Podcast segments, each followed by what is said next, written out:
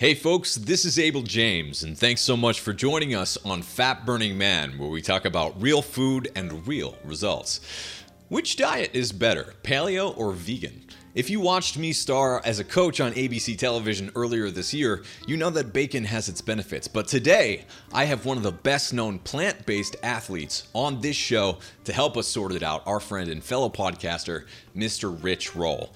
On this special throwback episode, you'll learn that we have a lot more in common than most people might expect. But first, I wanted to give a very special thanks to all of you who have pitched in to support this show over the years. We've come a very long way. This humble little health show, Fat Burning Man, now has tens of millions of downloads, ranked as the number one health podcast in more than eight countries around the world, and we couldn't do any of this without you. So, just before we move on and get a jump start on the new year, I want to thank you for believing in what we do. If you'd like to lend your support to this free show, simply take a moment to think of someone you know who wants to be at their best, who wants to perform better, to be healthier, to live a little bit longer, to be a little bit happier, and take a second to share this podcast with them. Just tell them a little bit about this humble show with a silly title called Fat Burning Man, and hopefully it can help them be better than they are right now. There are a lot of exciting things coming up soon, and we can't wait to share them with everyone who wants to be at the cutting edge. And if you want our newest quick start guide to lose stubborn fat with minimal exercise, listen up. You can get instant access for free. Just head on over to fatburningman.com and enter your best email so you don't miss a very special New Year's bonus. If you'd like to get a jump start on the new year, get everything you need to rock it right now in our 30 day fat loss program. It's a complete package of all of our best digital tools in one place that will help you get lean without counting calories or ridiculous workouts. We've got text, video, and audio. It's a whole e learning suite, so we can't wait to share this with you. Here's a bit of inspiration that just came in from Matthew in Arizona. He says, Great news. Since my first body composition was done six weeks ago, I've lost 13 pounds of fat and gained one and a half pounds of muscle. Thanks, Abel James, for making the wild diet so easy to follow and for making the recipes so delicious that I'd rather cook than eat out. That's a huge compliment, Matthew. Congratulations to you. Thanks for writing in. And just wait until you try our new power cookies recipe. It's a humdinger. If you're listening right now and you're ready to upgrade your body and life, you can get our 30 day program from the device you're on right now for a $20 discount. Just head to fatburningman.com slash 30 days. That's the number 30, 30, D A Y S. Fatburningman.com slash 30 days. You'll get all the tools you need, including a quick start guide, a 30 day fat loss manual, shopping guide, motivation journal, and two 30 day done for you meal plans. That's 60 days of meals planned out for you. We put a ton of work into this. And let me just say, we've lost a lot of sleep over making some of these products totally awesome. So we hope you check them out and support this show. No more boring meals and calorie counting wheels. You can get all the goods from the Wild program at fatburningman.com slash 30 days. All right, on to the show with Rich Roll. We talk about how to stick to your nutrition plan when you're eating out or at a friend's house, what alcoholism can teach us about food addiction, and how we get to the truth in a world that's filled with propaganda and bickering. All right, let's go hang out with Rich. All right, folks, today I'm really excited to be here with Rich Roll. At the ripe age of 40, Rich rejected the norms of a middle aged sedentary lifestyle and became one of men's fitness magazine's top 25 fittest men while making a name for himself in the Ultraman competitions. The kicker is that he's done all this while maintaining a vegan lifestyle. How's how's it going, Rich?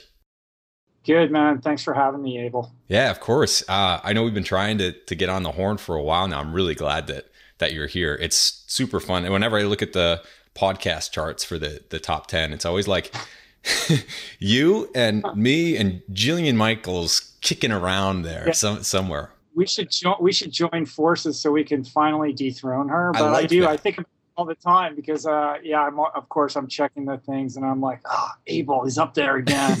congrats, congrats on the podcast. You're rocking it, man. It's it's very cool. Hey, you too, man. It's like I'm I love this because so many of us know each other, mm-hmm. and it's it's really cool because it's like co-opetition is what I heard it called, and I, I really like that.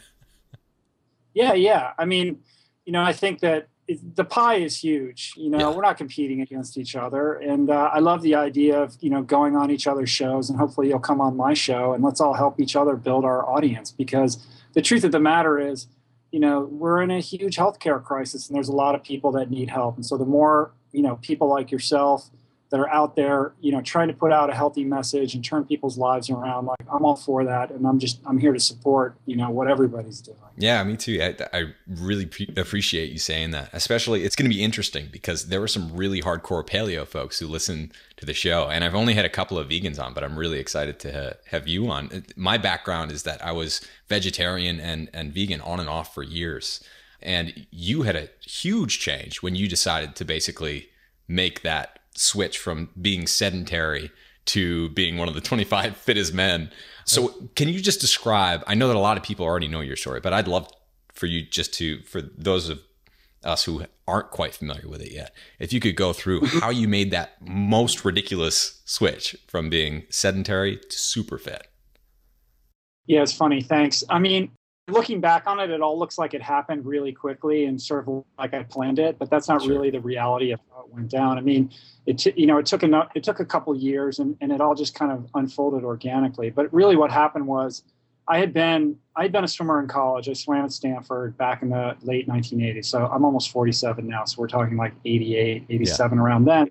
But you know, when that was over, that was over, and uh, that was you know so went the end of my athletic career and and it was really kind of a career that I felt I never actually realized my potential as an athlete hmm. because mm. I had a nasty uh, alcoholism habit that, kind yeah. of undermined my uh, my aspirations at the time that nagged me for the next 10 years and and by the time I was 31 I was able to get sober and I spent the next 8 years really trying to repair the wreckage that I had created as a result of my drinking. And so I was very focused on getting back the things that I'd lost, like climbing the corporate ladder. You know, I was a corporate attorney at the time, and um, repairing my relationships and all that stuff. And and you know, the good news is, is I was able to do all of that and kind of to for from an outside perspective, really in many respects, like achieve what I thought was like the American dream. Yeah. You know, like I I had a good career, I got married, and you know, my wife and I built a house and it, it all looked good, but inside of me, I still had this like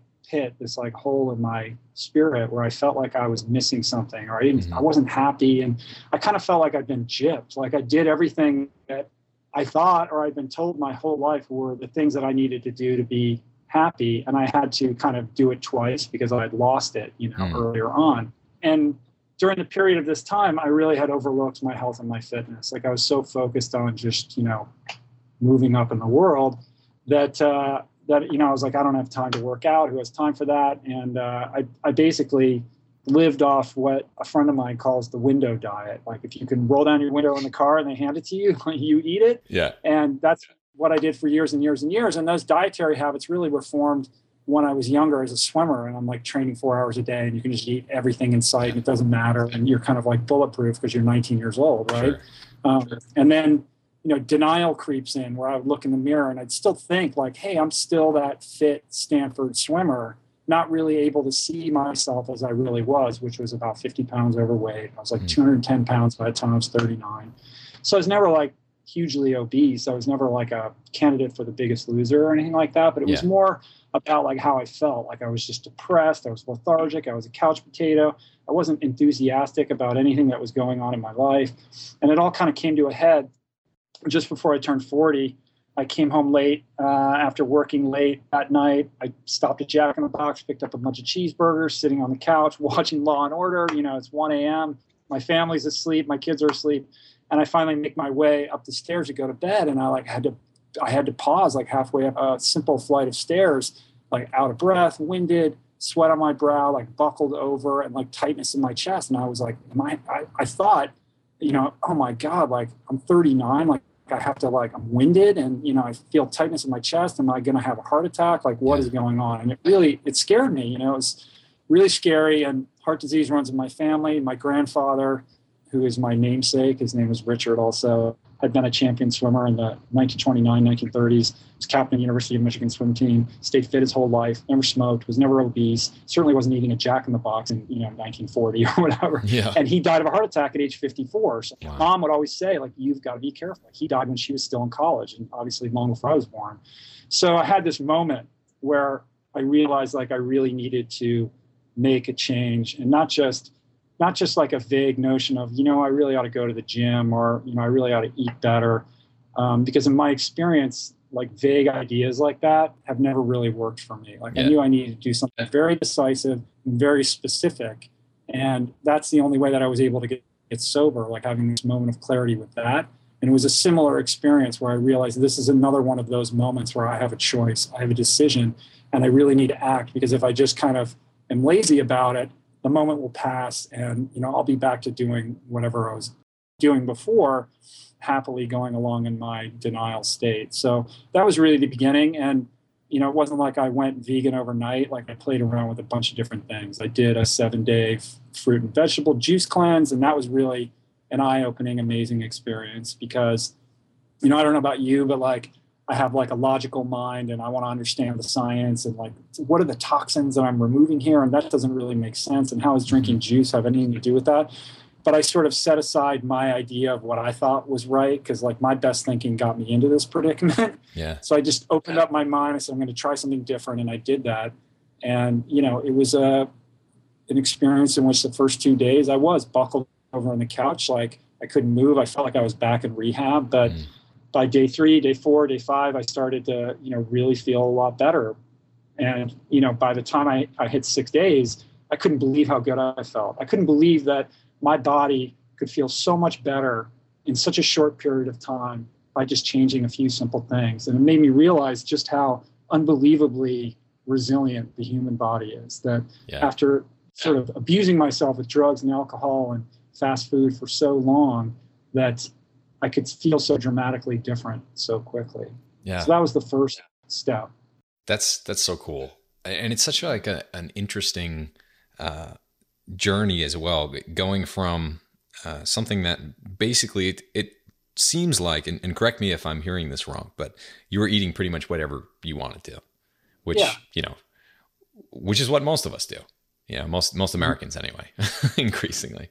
Yes. And, and but you've switched to um, you started with something that's pretty hardcore and you felt terrible at the beginning mm-hmm. and then you started feeling right. awesome probably better than you ever had but uh-huh. making that change like a lot of people experience that right at the beginning when they go from eating a bunch of junk to eating something that's better and nourishing their bodies they, they experience that initial feeling of oh my god i've never felt this great in my life but for some reason it doesn't stick for them Yet you've been able wow. to stick to probably the most restrictive diet there is, or one of them, aside from like the cabbage soup diet or eat, eating nothing but grapefruit or whatever. You've been able to stick with that for a long time now. Like, what, what's the mental shift that happens, or, or how do you encourage other people to be able to maintain this lifestyle?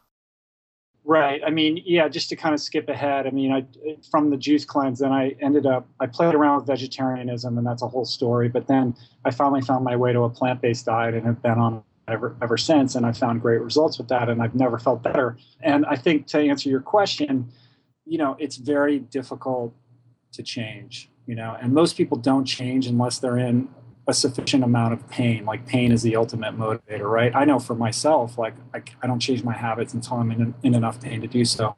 I happen to be in enough pain to make that change. The way I've been able to stick with it, I think, is a couple things. The first is is that you can't underestimate the power of momentum. Like once you start to make these changes, even if they're small little baby steps towards something bigger over time, that you do create a lot of momentum around that. And the more momentum you have, then it becomes easier to kind of stick with it. I don't look back on, I don't look at what I eat as restrictive at all. Like I relish what I eat. Yeah. And I've been able to overcome cravings that really held me prisoner to poor choices for a long time. But the way I was able to break those craving cycles was really to weather the uncomfortable storm of freeing myself from them. So, mm-hmm. for example, when I stopped eating meat, that really wasn't that big of a deal for me. I didn't miss it that much. I didn't have huge cravings. And now, of course, if I smell barbecue or something like that, like I'm a human being, I go, oh, that's that smells good. You know, yeah. that probably tastes pretty good. Cheese was very difficult for me. I had a couple weeks where I had a really hard time, like getting off the dairy and the cheese, and also to realize how much dairy is in so much of the foods that we eat, yeah. particularly packaged foods and processed foods. So that was it was hard. I'm not going to lie. Like I had maybe three weeks where it was you know I didn't know if I was going to make it, but I was able to like if there's one thing I understand, it's like how to weather a detox. Like I've done that many times sure. as a and my struggles with drug addiction and alcohol. So I, I'm, that's familiar territory for me, and I knew enough to know if I could get to the other side of that, that I could free myself. And and now I don't think about it that much. And I think that that's a big thing. Like I know that sort of having cheat days is really popular with certain diets, like the slow carb diet or what have you. And, and if people can do that, like more power to them. But for me, I just know myself well enough to know that if I was allowed to eat a cheeseburger one day a week, that I would spend my whole week thinking about, you know, what I was going to eat on that cheat day. Yeah. And you, I would remain a prisoner to that craving, which would be driving my thinking and my behavior. And so for me, it's just better to get, let go of it all, completely. And now I don't really think about it. So I don't think of myself as, as depriving myself. Mm-hmm. Can you hear that leaf blower out there? Sorry about that. it's all good. So I don't think of myself as depriving myself of any of that. And I think the other thing that really has been helpful is another tool that I learned in, in recovery, which I think is maybe the most important tool, which is to just stay rooted in what you're doing right now. Stay in the present moment. Mm-hmm. Like, what are you going to eat today? What are you going to eat for your next meal? What are you going to eat in your next hour? And focus on just making that next right choice and not worry about, oh my God, you know, I got to go to this work dinner in, in a month and we're going to go to a steakhouse or we're going to go to some place where I can't eat the what I want to eat or I have to go to this bachelor party or whatever it is. And you start living in this future event that hasn't occurred yet. Mm-hmm. And I think that that trips people up. It's just like, what's in front of you to do right now? What's the choice you're going to make in the immediate moment? Yeah. And you figure it out. Like a, lot of sticking to a nutritional protocol is being great at improvising and coming up with mm-hmm. solutions mm-hmm. on the spot because that always happens. Like traveling bachelor parties, you know, someone cooks you something that they don't even realize you wouldn't eat in the first place. It's, right. it's just a, it's a vast exercise in trying to figure out what to do right now. But uh, and all, yeah, go ahead. Oh, I'm sorry. Go ahead. I was going to say, so yeah, so sometimes you got to plan ahead a little bit it's not that big of a deal. You just do a little extra preparation, like, oh, I'm going to be in an airport all day. Like, I yeah. better bring something to eat with me. Or it's also an exercise in creating healthy boundaries. Like, hey, you know, like if somebody's telling me, you know, like I'm at somebody's house and they're going to say, you need to eat this or whatever, like, where, where is that divining line between you sort of sticking up for yourself and you like doing what somebody else wants you to do because you want them to like you or, yeah. or what have you. You want to be polite. And how do you navigate that? Politically so that you don't you're not like a you know you don't end up coming off like a about yeah. it but you're just still sort of being true to what you need for yourself. Right. So how did you do that when you made that shift with tact? Or was it without tact maybe at the beginning well, no, I mean, I've been learning. I've been learning as I go, and I still yeah. continue to learn. You know, I don't know that I have all the answers to it, and every day presents new circumstances. I mean, I have the good fortune of living in Los Angeles, where it's pretty easy, and sure. you know, everybody's some kooky diet. You know, wherever you go. and, and, and uh, I'm I'm married. I have four kids. My wife is an amazing cook, and when I got on board with this, she got on board, and she's always coming up with awesome stuff in the kitchen. So that makes it easy. And there's a lot of restaurant options in Los Angeles that make it easy. So I haven't had to kind of suffer through the challenges that somebody who is in, you know, someplace different than where I live has to face. Like if you're in Oklahoma City or somewhere else, it might be a little bit more difficult. And I'm empathetic to that. It's possible, and there's certainly plenty of tools and, and online resources to make it easier for you. But but I also understand that that uh, it does require some, you know, kind of delicate interpersonal, you know, kind of tiptoeing at times. Yeah. And shifting gears a little bit, just given the sheer amount of energy that you require to perform at the level of activity that you're at, how do you fuel? What is what does a plate or a meal look like for you? Well, it's an interesting question, and it continues to evolve. I would say that you know, just as a kind of foundational thing, that you know, a lot of people say to me, oh well you went off and did all these crazy ultra endurance races you know despite being on this plant-based diet. Right. my response is always like no actually like i would have never done this stuff had i not changed my diet. It was the energy that i got from beginning to eat this way that actually gave me the energy and the inspiration to go out and attack these things. I think at the same time when i in the first you know maybe year year and a half of eating this way even though my body was performing really well I lost the weight. every you know every workout I would get stronger and faster. Like the the improvements that I were realizing were were remarkable. Still in the back of my mind, I'm think I had this like doubt. I'm thinking, well, you know, everything's going well in my training, but still, like you know, I don't know. You know, I've been told my whole life that I need to eat meat to be strong, and I need you know dairy for strong bones. And those marketing messages are very very powerful. And they were I was kind of at war with that, and so I would go out and I get all these supplements. You know, I would go to all this. I had my whole I had a whole cabinet full of supplements, and I thought I needed all those things. In the last couple of years, I've been weaning myself off of those to see are these making any difference? What do I need? What do I don't? And I and I and I don't really take very many supplements at all anymore. I, I take a plant-based protein powder occasionally. I take vitamin B12. I take glutamine once in a while, some cordyceps, some things like that. But but I don't do a lot of that. And in terms of what I eat, as I've developed a greater level of efficiency with my endurance training, the cycling, and the running, I've noticed that my appetite has gone down because my body has adapted so well to the mm-hmm. training load, to the volume, that I don't need to eat as much as I used to eat when I was in the beginning stages of this journey. So, so although my caloric intake is going to be higher than the average person, it's not as high as you might think, even though I'm out training 25 hours a week or what have you. So, yeah. breakfast is a, a Vitamix smoothie with lots of dark leafy greens and some fruit in there and maybe some chia seeds or ground flax seeds and some spirulina. You know, it's not, I don't have any one recipe. A lot of times it's just what I happen to have uh, in the fridge and in the cupboard sure. um, that sure. day. Then I, that's usually enough to go out and train in the morning. And if I'm doing a long bike ride, then I try to eat whole foods along the way, like some dates or some almond butter or some bananas. And I try to keep it real simple. I try to avoid the sugary gels and the Gatorade drinks and all that kind of stuff. Like I've, I've really weaned myself off of all of that kind yeah. of thing. And when I get back, it's like just like any other workout, and it depends on how hot it was and how long I went and how with the intensity level and all that kind of thing. But you know, it's just, the principles are the same. You got to replenish your electrolytes. So I'll have some coconut water and, and some water. I'll make sure I do that right away. I will, and then you got to replenish your glycogen store. So I'll do another smoothie, and this one will be maybe a little bit more fruit based um, than the one I had in the morning.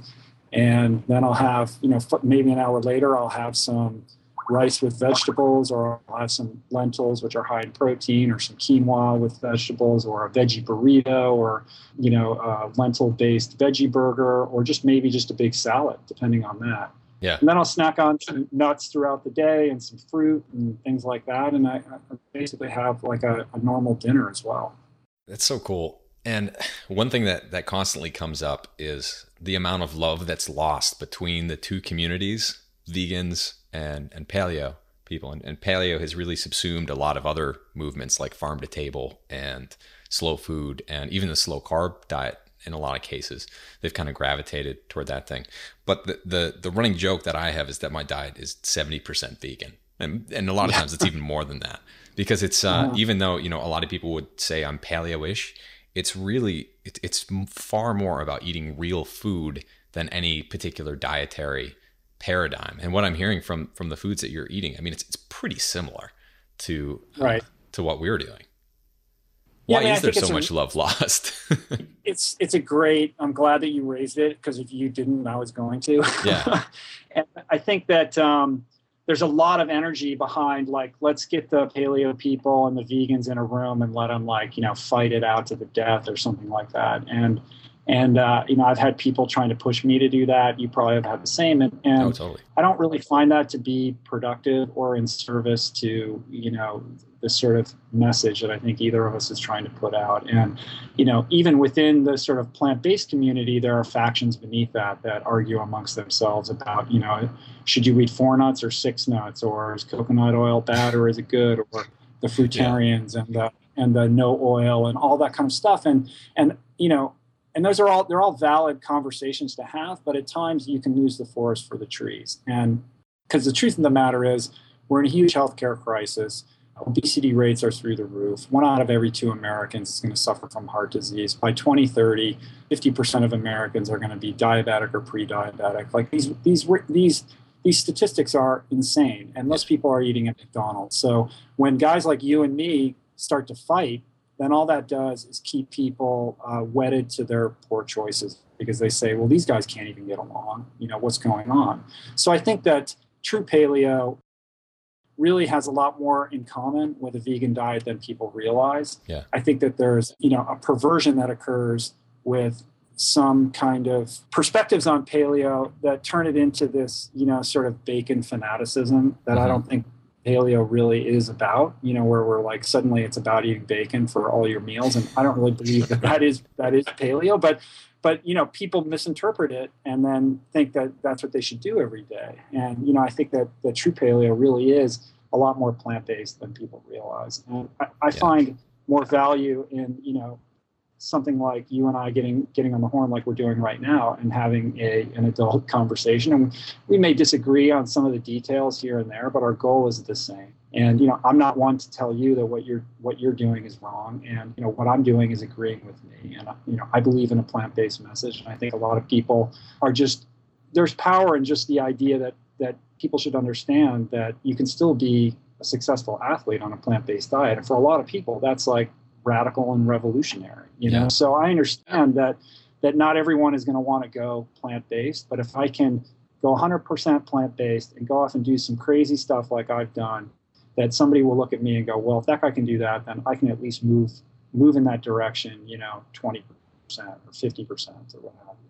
Yeah i love that. And there is there is such a big difference between you know someone who's getting their breakfast from from quiznos thinking that it's healthy one of the, whatever they're calling healthy these days. I don't even know. I don't pay attention to that stuff anymore. But whatever the commercials are shouting at you, um, that is just fundamentally different than what most paleo people are eating and what most vegan people are eating. And if you did it in a Venn diagram, there would be so much overlap between those second two groups.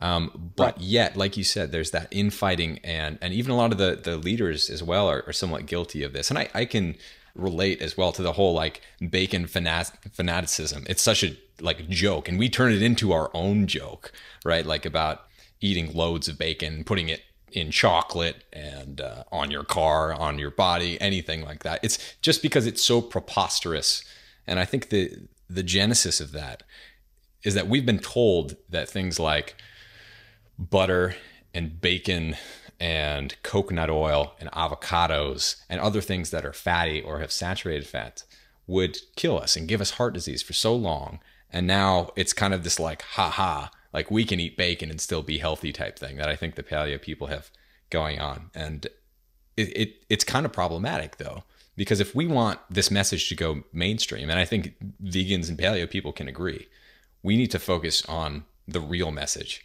which is I think I think the real message is that it all starts with plants, not that it all starts with with bacon or meat or anything like that. And if you ask most people, especially the the leaders of the the paleo ancestral movement, what are the fundamentals to this dietary regimen? It would be we should be eating in the way that humans used to be eating in a natural world.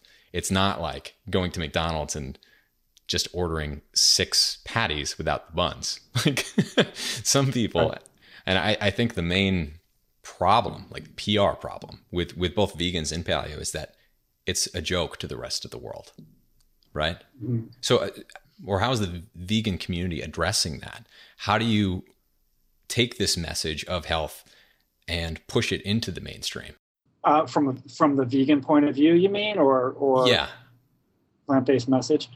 Well, I think that um, a couple things. I mean, everybody, you know, every kind of sort of health proponent in the vegan or plant-based community has a different strategy for that, yeah. and and their personality, you know, lends itself to a different presentation. I mean, on the one extreme, you have guys like Durian Rider, and like I don't know if you know who he is, but he's very he hasn't attacked me yet, for all I know, but we'll see. But, you know, he's very.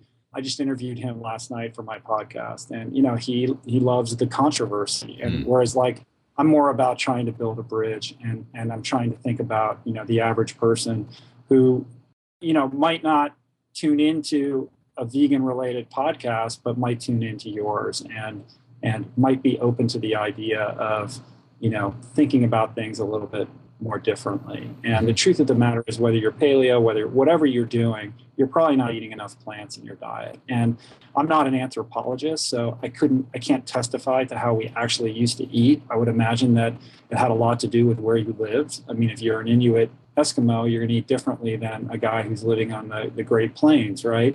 But I think that for the most part, I would have to imagine that plant foods were more readily accessible than animal foods. Animal foods required a lot of energy to track and and kill, and it would I would imagine would be a luxury to eat. And those animals were probably not very fatty. So the animals that were being eaten at that time were very different than the animals we're eating now, whether whether they're grass fed or factory farmed. And what we what's happened is we've just gotten so far away from what's natural, right? Yeah.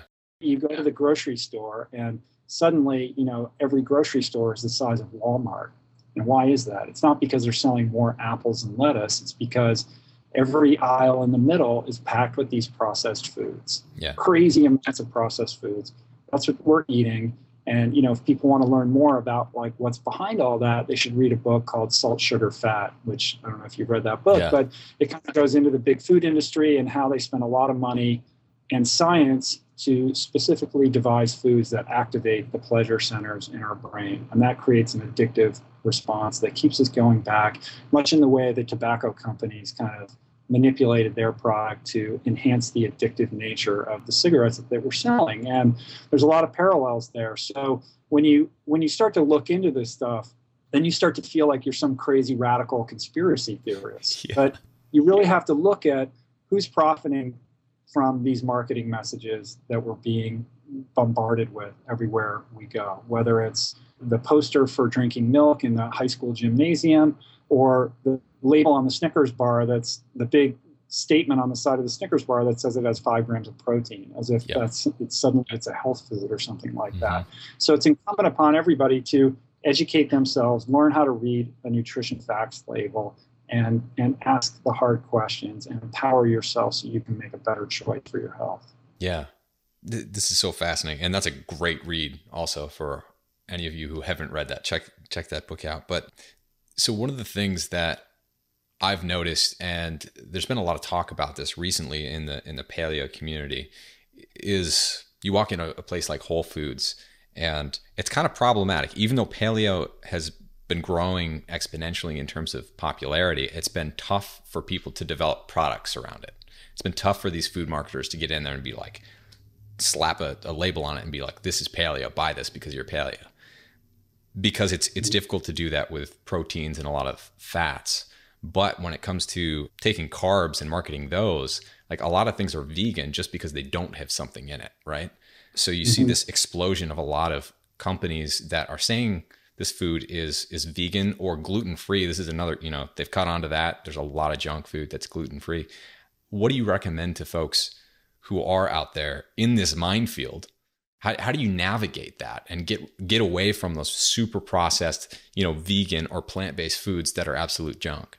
Well, it's pretty simple. I mean, I think I think you just buy whole foods. You yeah. buy real food. You know, you you buy you try to buy most of your foods that don't have a nutrition facts label on it, and then you look at the nutrition facts label, and it has if it has things on it that you can't pronounce or you don't know what they are, then there's a good chance that that's probably not an optimal choice for you. Yeah.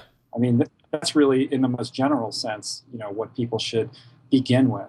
And I think that if they started to wrap their brain around the idea of getting a lot more vegetables in their diet. You know, if you if people did one thing different, which is to start their day with a blended drink of spinach and kale and fruit. I mean, I don't know, we may disagree on some of these things, but like if you did instead of having waffles or pancakes for breakfast or something like like just make a one simple change and then pay attention to how you feel. I mean, I think what people say to me all the time is, what do you eat? You know, like what do you eat before you work out? What do you eat during your? What do you eat after? And I'm like, well, I can tell you all of that, but you have to figure these things out for yourself. And that means that you have to take personal responsibility for your choices. It's not about a guru or what I say or what Abel says or, what, or whatever. Whatever. You have to do that for yourself. And that involves developing a greater relationship with yourself. It means being able to pay attention and monitor how certain foods are making you feel and adjusting your diet accordingly to maximize your energy levels and your vitality. Yeah, I love it. And I love that you said that too, because our advice is is so similar or what we you know when people come to us and they're just like what should i eat for breakfast generally i'll say instead of pushing all this stuff out instead of saying well don't eat an egg mcmuffin it's put something in there that is a healthy habit that gives you momentum like you were talking about before and what i say there is a green smoothie with lots of dark leafy greens and some fruit and usually some flax and chia and if if people just take that one step and do it daily or somewhat daily, you know, a few times a week, you'll find that all this junk or a lot of this junk is completely pushed out because you feel so great that you're not all of a sudden reaching for the Oreos or the other nonsense that's just around. You just don't need it anymore. Right. And there's another thing that's that's kind of interesting and it gets kind of technical, but and there's a it's becoming a more popular kind of scientific inquiry that's going on right now, which is this idea of the microbial ecology in your GI tract yeah. and how important that is in terms of maintaining your overall health. But also, there's evidence to suggest that is it's impactful in terms of your cravings, right? So everybody, you have like 10 times the number of microbes in your gut than you have cells in your entire body. And yeah. maintaining proper health with this microbial ecology is critical to your health. And when you take in I talk about this in my book a little bit. So when you take in foods that aren't good for you, you're changing that microbial ecology. You're putting microbes in that are different from the foods that you're eating. Those start to propagate, and then that start then those microbes are starting to demand more of that kind of food because they require that kind of food to live. So, for example, the example I always use is Morgan Spurlock in Supersize Me, which I'm sure you saw that movie, yeah. right? Most people have seen that movie. So I don't know if you remember, but so so for those who don't know, this guy decides he's going to eat nothing but McDonald's for 30 days and see what happens. And prior to that, he's living with his girlfriend who's a vegan chef. He's eating a pretty clean diet. So this is a pretty radical departure from him.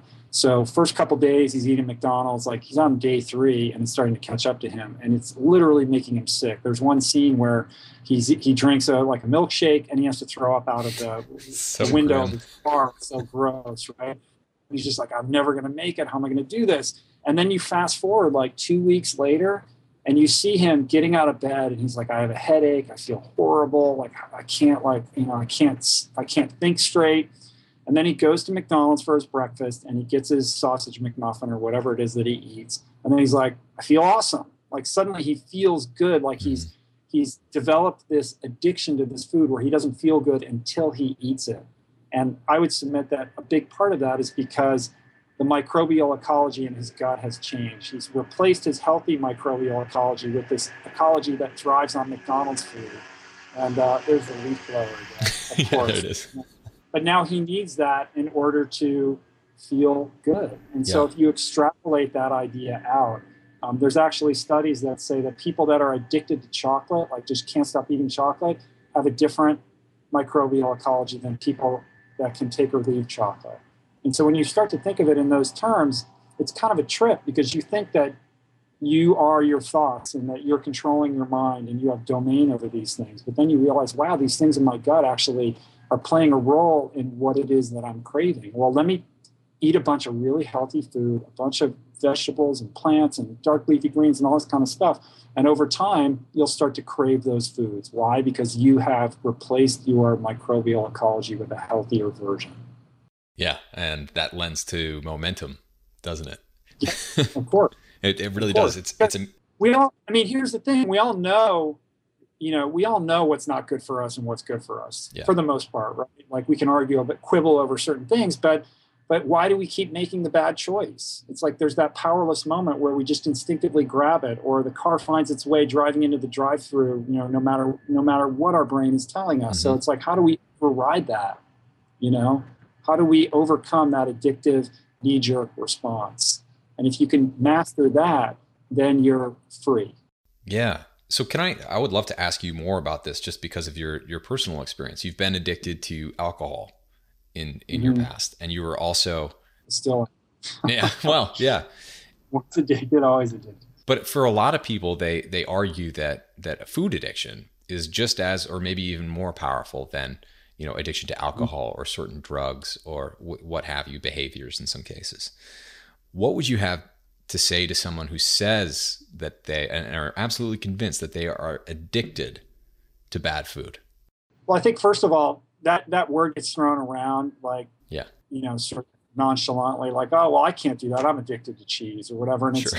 it's it's very casual sense. And I'm like, well, are you really addicted, or it's just that's an easy way to say like, no, I'm not interested in being healthy. So the first question is, is it truly something you are powerless over, or are you just kind of being a puss? You know, yeah. so and there's a difference. So some people are just they just don't want to change and they're not willing to get uncomfortable a little bit. Like because if you want something good in your life, you have to sacrifice a little bit for it. I mean, that's the reality. Like good things come at a price. So, but then there's the person who truly is powerless and has a really hard time and has done everything and can't overcome it. And so I think the first thing to do is to kind of flip your perspective instead of looking at it from a perspective of, you know, I can't eat this or I need to get rid of this.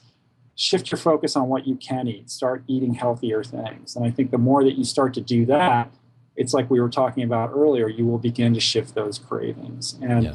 and if you can be if you're willing to get uncomfortable for a number of days or maybe even a number of weeks and really deprive yourself of that one thing that you're craving and you can you will you embrace that the suffering that very well may come with that i can guarantee you that you will get onto the other side of it and then that like i said earlier then you really can free yourself of it but you do have to change your microbes you've got to reprogram your thoughts and rewire those those cemented pathways in your brain that are messaging you to grab that thing that you know is not serving you. So, yeah, it, it's it's possible. It's not just possible; it's very very doable. But you know, you have to make the commitment.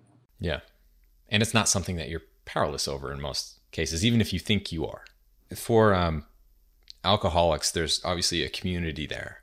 I'm sure you, you've talked to a lot of people about your experience and, and their experience as it relates to that. Are there best practices that you can pull from people who have had success and been able to kick these negative habits out of their lives? Is there something you can pull from there and apply to food? Yeah, I mean, a lot of the principles that I apply to my diet are, are really just things that I that I learned in recovery. You know, they're very powerful principles, not just for sort of dealing with a drug or alcohol addiction, but they're like they're like rules for life that I think are very powerful and effective. And I mean, the first and foremost one is the one I already mentioned of just sort of staying in the day or staying in the moment of what yeah. you're doing. I think that that's huge. And I think the other thing is being compassionate toward yourself. You know, mm-hmm. and I think that you know, with in recovery, it's like it's very black and white. You're either like drinking and using drugs or you're not. There's no like middle ground where you can do a little bit. And, you know, I mean, yeah. So it's different with food because you have to eat, right? So contextually, it's it's you have to take a different approach. And I think what happens with people that trips them up is they set themselves up for failure because they try to do it perfect right out of the gate. So whether you're trying to adopt a plant-based diet or it doesn't matter what diet is, paleo diet, whatever it is, you know, people will say, okay, I'm going to do this. They're a week in or they're two weeks in, and then they they have a weak moment, and you know, they, their face is buried in the Ben and Jerry's or whatever, and then they go, well, that was obviously that's too hard. I can't do it. Like I failed. You know, I failed. And, and then they just throw the baby out with the bathwater and go back to what they're doing, saying it was too difficult. And I think a better, healthier approach is to be compassionate toward yourself and say, okay, I did that. Like, let's look at what led to that. That was interesting. It's not a big deal. So I had some ice cream. So let's adjust. Like, let me look at the triggers that led me towards that. How can I how can I uh, approach it better next time? and just move forward you know and, and give yourself permission like it's it's okay you know and i think that that happens with vegans a lot because they they they eat meat or they eat dairy or something like that in a short period after time and then they say well it's too hard whereas it's a process we have to acclimate to a new way of eating no matter what that that new way is your body needs to adapt to that and it involves you not being so hard on yourself in the, in the process. Yeah, and as time goes by, it's it's so cool. One thing that definitely happened to me was was food that used to draw me in. You know, walking down the middle aisles of the grocery store, for example, all those processed junks, chips, cookies, popcorn, the rest of it. Yeah. That's just you know full of GMOs, fake food, chemicals, all this stuff. To me, that doesn't look like food anymore. It doesn't it doesn't draw me in. I don't I don't feel an emotional response at all when I see that stuff because it's just something that is foreign to me now. And but I, how did you get to that? But how did you get to that place? Like, how did you go right. from where you were powerless? You know, you just had to grab the popcorn or whatever it is to the place that you're at now. I think it's really about what you you were talking about. It's about that change within your body, whether it's your your gut, which definitely plays into it, or how everything works together. What I really think it is is is more your subconscious. We think that we have so much control over our willpower and habits, but what really mm-hmm. controls it is the subconscious. How are you existing in in your own environment? And what is the mental game that you're playing with yourself right? When you do something for a long period of time it becomes who you are part of your identity. So part of my identity is not eating doritos. And so when when that becomes not just a choice that you're making but a part of you you don't have to make that choice anymore. And that's that's kind of cool because then you retain that willpower to be able to do an, an, an ridiculous endurance event or something else that allows you to achieve something positive instead of using all, up all of your willpower to not do something negative. Yeah, it's good. I mean, because well, when you start, your identity is I'm the guy who eats Doritos, and it's impossible for me to stop eating them. And you have to understand that you may think that that's true, but that's just a story that you're telling yeah. yourself that you're putting energy behind, and you have a choice to tell a different story. I love that. That's so cool. I can't believe it, but we're just about out of time. Rich, before we go, why don't you tell folks, number one, about your awesome podcast? I encourage everyone to check it out. I've listened to it for a while. It's always on the top charts, close to, to mine and Jillian's, unfortunately. But um, it's, usually, it's usually a notch or, or two below Abel's show, but not too hard to find. It's, yeah, it's the Rich Roll podcast. And uh, much like much like your show, it's similar. I do long form interviews with all kinds of people. I've had doctors, nutritionists, world-class athletes, entrepreneurs, and the sort of consistent theme. Although you know I'm a plant-based guy, I don't just I have all different kinds of people on. I'd yeah. love for you to come on the show. You Thank you. I, I, would love that. And we just have a we have a, a long-winded, you know, mature conversation about health and wellness in general, and and a lot of it goes beyond food into you know how can the, the, the real theme is how can we access and unleash a better, more authentic version of ourselves onto the world? And that's my goal. And so, yeah, I mean, it's it's been a lot of fun. Uh, when did you start yours? We're coming up on about it'll be two years in February. Oh, wow, two years. Yeah, yeah, yeah. So I started mine in December, so I'm a little bit newer to the game, but yeah, I'm having a lot of fun. And the best part about it is I get to meet really cool people and sit down and have a long conversation with them. And you know, how often do we get to do that? Yeah. Know, in this day and age. I love That's, it. It's been. And where else can people find you? Obviously, Rich Roll the podcast on iTunes, but mm-hmm. what else are you working on? So I have, uh, you can go to my website, which is richroll.com. That's where I host the podcast, and I've got a blog there and a lot of other information about what I'm doing. I've got some products. I've got the downloadable e-cookbook, and you can see all that stuff there. For people that are interested in learning more about how to eat a plant-based diet, whether you're even if you're paleo and you just want to figure out how to get more plants into your diet, I recently launched a online course called The Ultimate Guide to Plant-Based Nutrition, which you can find on Mind Body Green. It's like three and a half hours of video content with an online community and production value is really high. It's really cool. All the videos are broken up into like five or 10 minute little segments that are very subject specific. So people can check that out. And uh, I'm on Twitter at, at Rich Roll and uh, I've been traveling around doing a bunch of speaking gigs. So you can find if you follow me on Twitter, I usually tweet like where I'm going to be and stuff like that. So so yeah, that's basically. You know, I'm on Facebook and all the other usual places. Yeah, you're not hard to find these days. yeah, Awesome. Well, Rich, thank thank you so much for coming on the show. Really appreciate it. Uh, I know that a lot of people have been really interested in, in hearing a paleo talk to a vegan or a plant based person, yeah. and hopefully uh, we didn't disappoint them with lack of fireworks or anything like that. Yeah, we should get in a fight. Should we go? Should we take them out yeah. with a fight? Maybe we should start a fight. I have a bone to pick with you, Rich. cool. No, I appreciate the time. Oh, I forgot. I did write a book I should be better at promoting. Yeah, there you go. I like a book, and I forgot to even mention I have a book. So yeah, I have a book called Finding Ultra. It's really just inspirational memoir about, of my story. There's a lot of plant-based nutrition stuff in there, but it's really if you want to just read a story of personal transformation and kind of how I went from where I was to doing the crazy endurance races that I've done, which we didn't even get into. Um, you can check that out. It's on Amazon wherever you buy books. So. Awesome, awesome. Cool. Rich, thank you so much once again for coming on. I know a lot of people will, will love this, and you're welcome anytime.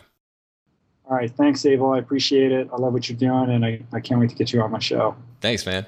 All right. Cool. Peace. Peace. Before you go, hey, this is, don't forget to grab your listener discount on our 30 day fat loss plan. In this plan, we share 30 days of mouth-watering wild diet meal plans that are designed to help you drop fat with real food. The meal plans are paleo friendly, easy to make, and literally the meals that my wife Allison and I eat just about every day and night to stay lean, fit, and happy. In the program, you'll get the most effective method of meal and nutrient timing to best stimulate fat loss and muscle recovery, the truth about how much protein you really need for your body type, 30 days of specific healthy fat burning meal plans as a done for you nutrition strategy, and tons more. If you check it out today, you'll even get a listener discount. All you have to do is type in fatburningman.com forward slash 30 days. That's the number 30, D A Y S. Once again, that's fatburningman.com forward slash 30 days. I'll see you there. Thank you so much for joining us on this episode of Fat Burning Man. If you liked it, don't forget to hit the subscribe button on iTunes, Stitcher, YouTube, the podcast app, or wherever else you might be listening to or watching this show. Got a second? please leave me a quick review on iTunes. I always love hearing from you. And if you think someone else might like and benefit from this free show, please take a second to share it with a friend or with a family member. You can get in touch with me on Twitter at Fat Burn Man and Facebook by typing in Abel James or Fat Burning Man. Drop me a line anytime. Did you know that I've recorded over 150 episodes of Fat Burning Man, winning four awards in independent media and hitting number one in more than eight countries? And here's some more good news you can download and listen to every single episode for free. All you have to do is type in fatburningman.com. I'll give you a second to type it in fatburningman.com. And you'll get all the show notes in video and audio versions for all the past episodes of Fat Burning Man. Better yet, enter your best email at fatburningman.com, sign up for my newsletter, and I'll even send you a quick start guide to start burning fat right now and a few of our ridiculously tasty recipes as a special thanks for signing up. Once again, just go to fatburningman.com right now, enter your best email to get your free fat burning download straight to your inbox, and make sure that you never miss a show again. This is Abel James signing off. Thanks so much for listening, and have a great week.